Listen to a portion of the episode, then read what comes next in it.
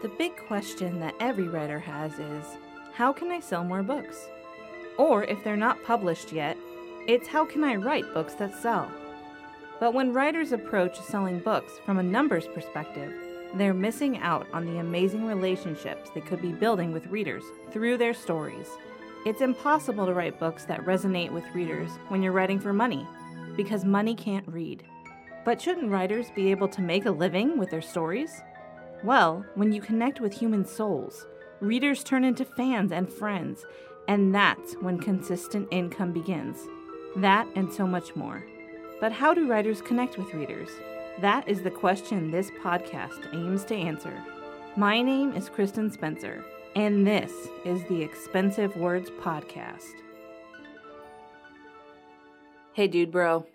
What's up? How's it hanging? This is so tight.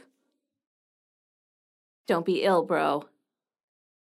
If you haven't noticed, today's theme is going to be how to write using slang and why you probably shouldn't most of the time.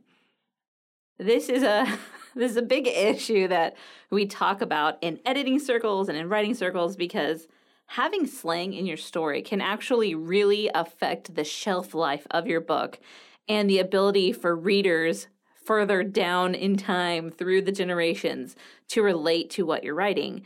And I've heard an argument that, well, if Jane Austen can still be relevant, then I can use modern slang in my book and have it still be relevant. And I would argue that, you know, Jane Austen probably didn't use a lot of slang, and that's why we can understand it. I want you to take a journey with me. Climb into your time travel machine. Okay, I'm in mine.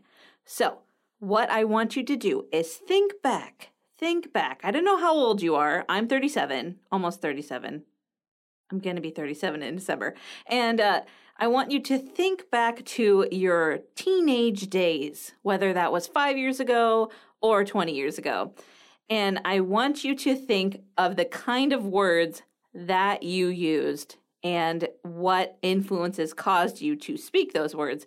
For example, uh, there's a really popular game that I can't remember what the name of it is, and teenagers are playing it right now. I'm sorry, I'm not that cool. I don't spend uh, dedicated amounts of time trying to be in on what's uh, considered awesome right now.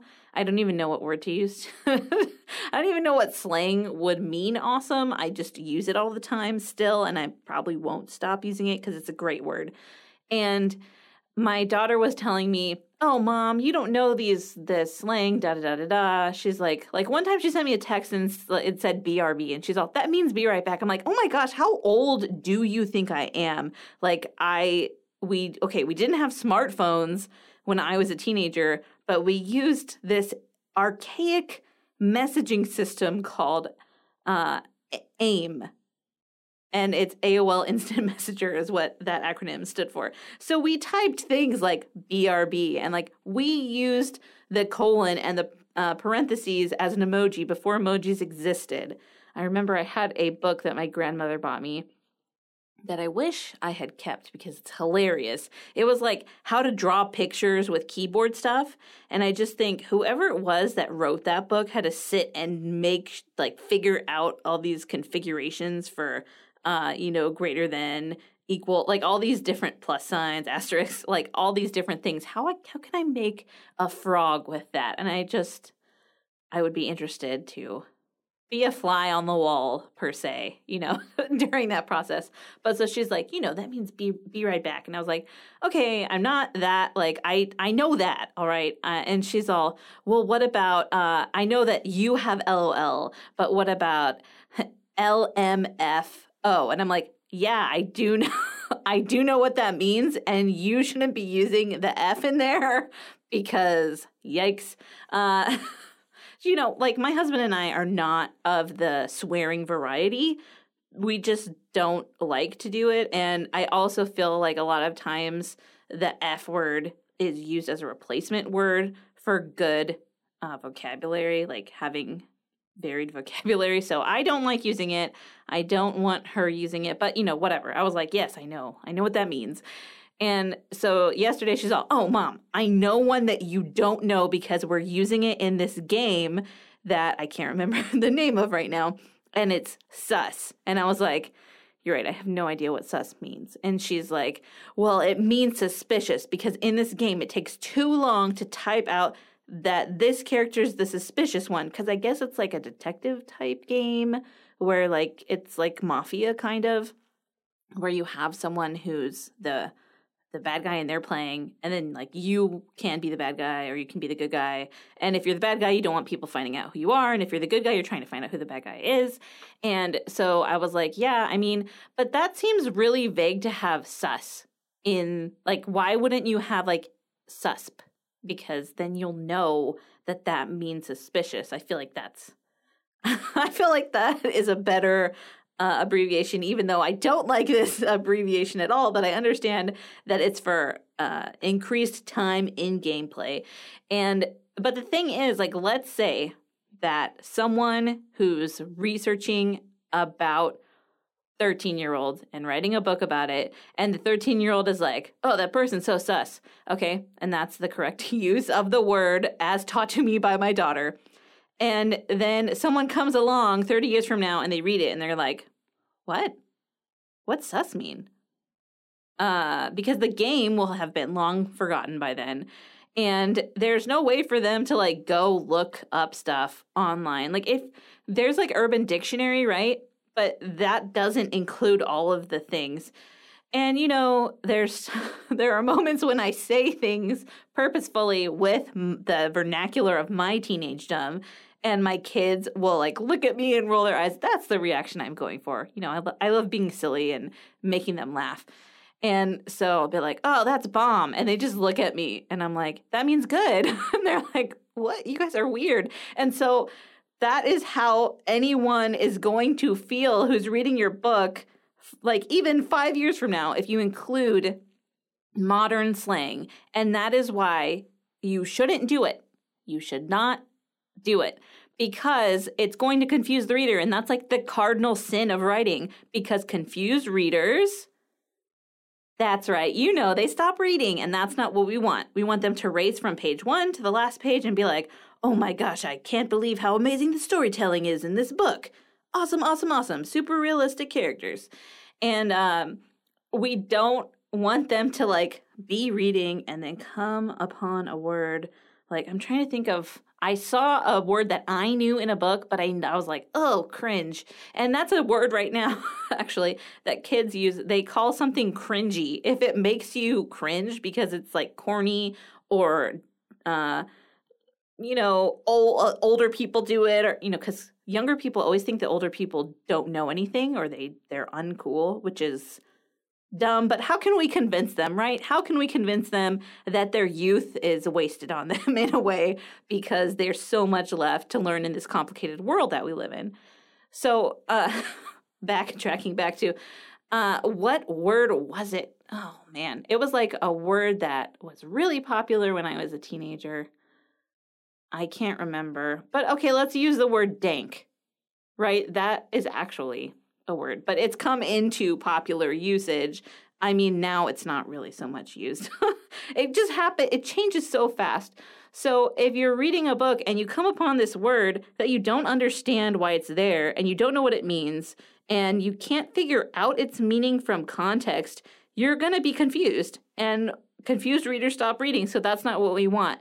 We want to write stories that will age well because we don't want to limit our reading pool to only people who were born in 1983 who uh, didn't that lived in the middle of the like no we don't we don't want something that specific that's ridiculous.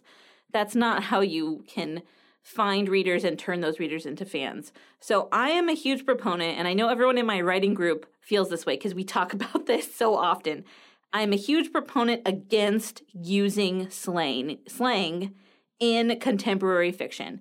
Now, would I use slang in, let's say, a memoir piece? There's a siren. I don't know if you can hear it. it. Uh, would I use a, for example, I'm writing a memoir piece about being uh, in junior high in 1996, that magical year uh, for me, which was the journey, beginning the journey of adolescence, making it sound so dramatic. Actually, yeah, I really hated being a preteen slash teenager because uh, it was just a really crappy time in my life for familial reasons, and just I felt like I just had no idea who I was, and I made so many bad decisions. So, why, Kristen, why are you writing about this time in your life? Because when you're a teenager, the world seems so big and amazing, and you just can't wait to become an adult. And I kind of want to write on that retrospectively because it's fun. And I also have a really cool story of something real that happened that I was like, oh, I have to write about this because it doesn't seem like it would have happened, but it did happen. And so, would I include a retrospective slang language in that book? The answer is probably still no. I mean, it would have to be like the exact right scene. It would have to be the exact right line of dialogue for that moment. And I do use retrospective elements uh, in the book to help you understand what the setting was like because the setting of my teenagedom is very different than what teenagers experience now. And I want ones who get older and read it to be able to understand what I'm talking about, uh, which is something that Nora Ephron did very well. And she is a, a hero of mine. I aspire to be able to write as well as she could. And if you don't know who that is, just go Google her. Uh, if you want um, a quick fiction intro to who she is as a writer, I would recommend Heartburn, which is probably a book I'll review on this show at some point because it's awesome. And every person who I tell to read it, they read it and they're like, oh, it's so good. How could she make something so horrible so funny? I'm like, see, do you see how special Nora Ephron was? And also, just in case you're wondering, no, there is no relation between Nora Ephron and Zac Efron because whenever I say her name, people are like, oh, is she related to Zac Efron? No, not related at all. Um, so, and she doesn't use a lot of, if any, retrospective slang in that book, which would be a good case case study actually I could do. So I don't think that you should include present or retrospective slang in your book because it dates it. I mean, it permanently dates it to where it's not accessible feeling to a wider audience, which is what you want. You want your books to stand the test of time. And even uh, I have a friend who writes um, the Regency murder mysteries, which is a fun genre. I've tried I've tried to convince her that there's a market for this genre because people love mysteries and people love Regencies and uh, Regency mysteries. It kind of fits into the type of Sherlock Holmes story, which we talked about Sherlock Holmes in the last episode. And so her concern though is she'll be like, tell me if you read something that you don't understand because she wants to use terms that fit in with that Regency style of writing because it's old timey, right? That's the less eloquent way of saying Regency. But she wants to make sure that people who pick up the book who are not totally immersed in the Regency world will understand what she's saying. So, like, we'll go through and circle. I mean, she very rarely has anything like that in her stories anymore because she's learned what we'll know and what we won't know.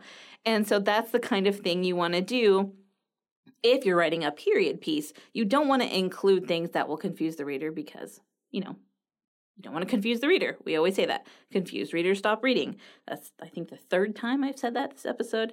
And it's probably like the hundred thousandth time I've said it in my life.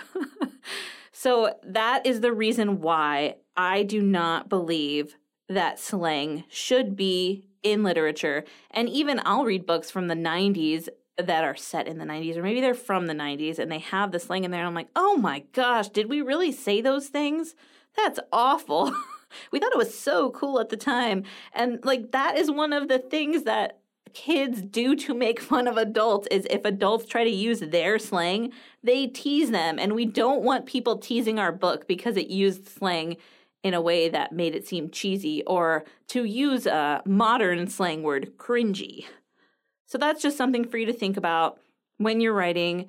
If you're writing a contemporary, leave all the slang out. I am serious. Please leave it out because it's just going to date your book like crazy. And you for contemporary fiction, you basically want to be able to pick it up and not know 100% what year it's set in.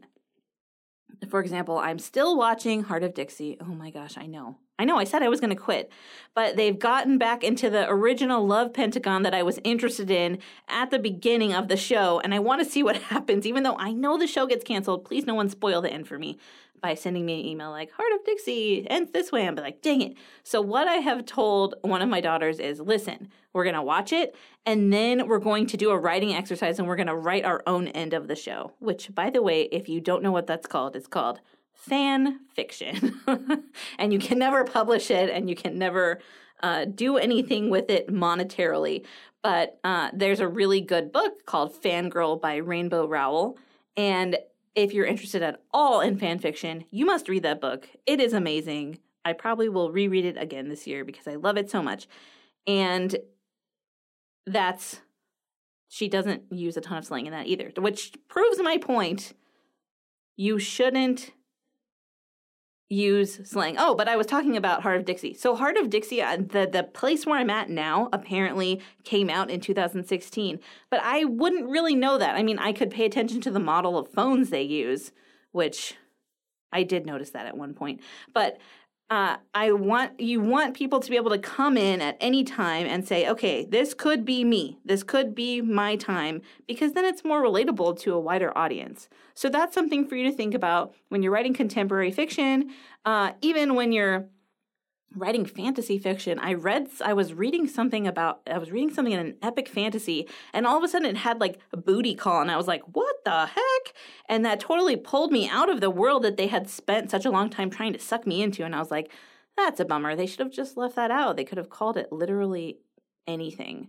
Because, you know, I know booty call comes from like pirate adventures and that booty, which is like the treasure.